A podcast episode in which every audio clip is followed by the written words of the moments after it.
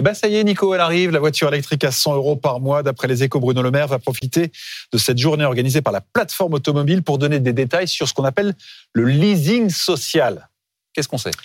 La grande nouveauté, c'est le montant de la subvention que l'État devrait apporter sur chaque location. 13 000 euros, disent les échos. Ça inclut le bonus écologique actuel de 7 000 euros pour les ménages modestes. hein. L'autre nouveauté, c'est la date. Décret sans doute imminent pour une entrée en, en vigueur le mois prochain au mois de novembre. Après, le principe, vous le connaissez, location longue durée avec option d'achat pour les ménages modestes.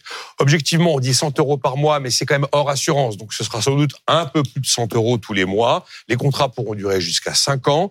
Les véhicules seront fournis par des réseaux comme Arval, par exemple, qui est un loueur de longue durée, ou encore Sofinco du groupe Crédit Agricole. Et l'objectif du gouvernement, c'est déjà de démarrer en 2024 avec entre 10 000 et 20 000 contrats signés. Alors depuis le début de cette histoire, la grande question, c'est quel type de véhicules seront accessibles? On n'a pas la liste. Ce qu'on sait, c'est qu'on va exit, enfin retirer le Made in China évidemment. Donc on va vouloir du Made in Europe ou Made in France, pas trop cher.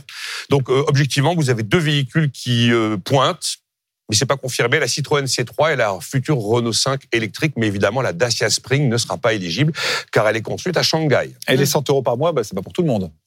C'est pas pour tout le monde. Une fois de plus sur les ménages modestes, sans doute le, le, le seuil classique de 14 089 euros de revenu fiscal de référence par part.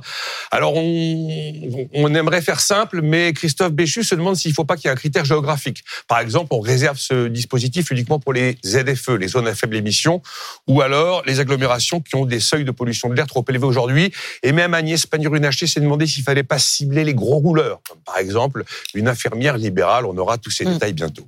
Cette mesure peut-elle faire décoller le marché de la voiture électrique en France?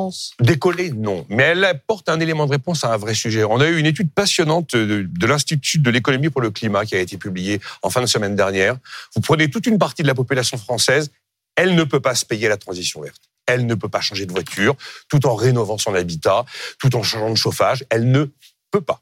Ce qui veut dire que s'il n'y a pas des soutiens publics pour une partie de la population, il y aura un rejet de l'ensemble des politiques vertes ce qui concerne les ZFE, euh, les moteurs thermiques en 2035, la rénovation des bâtiments, les locations G en deux- 2025.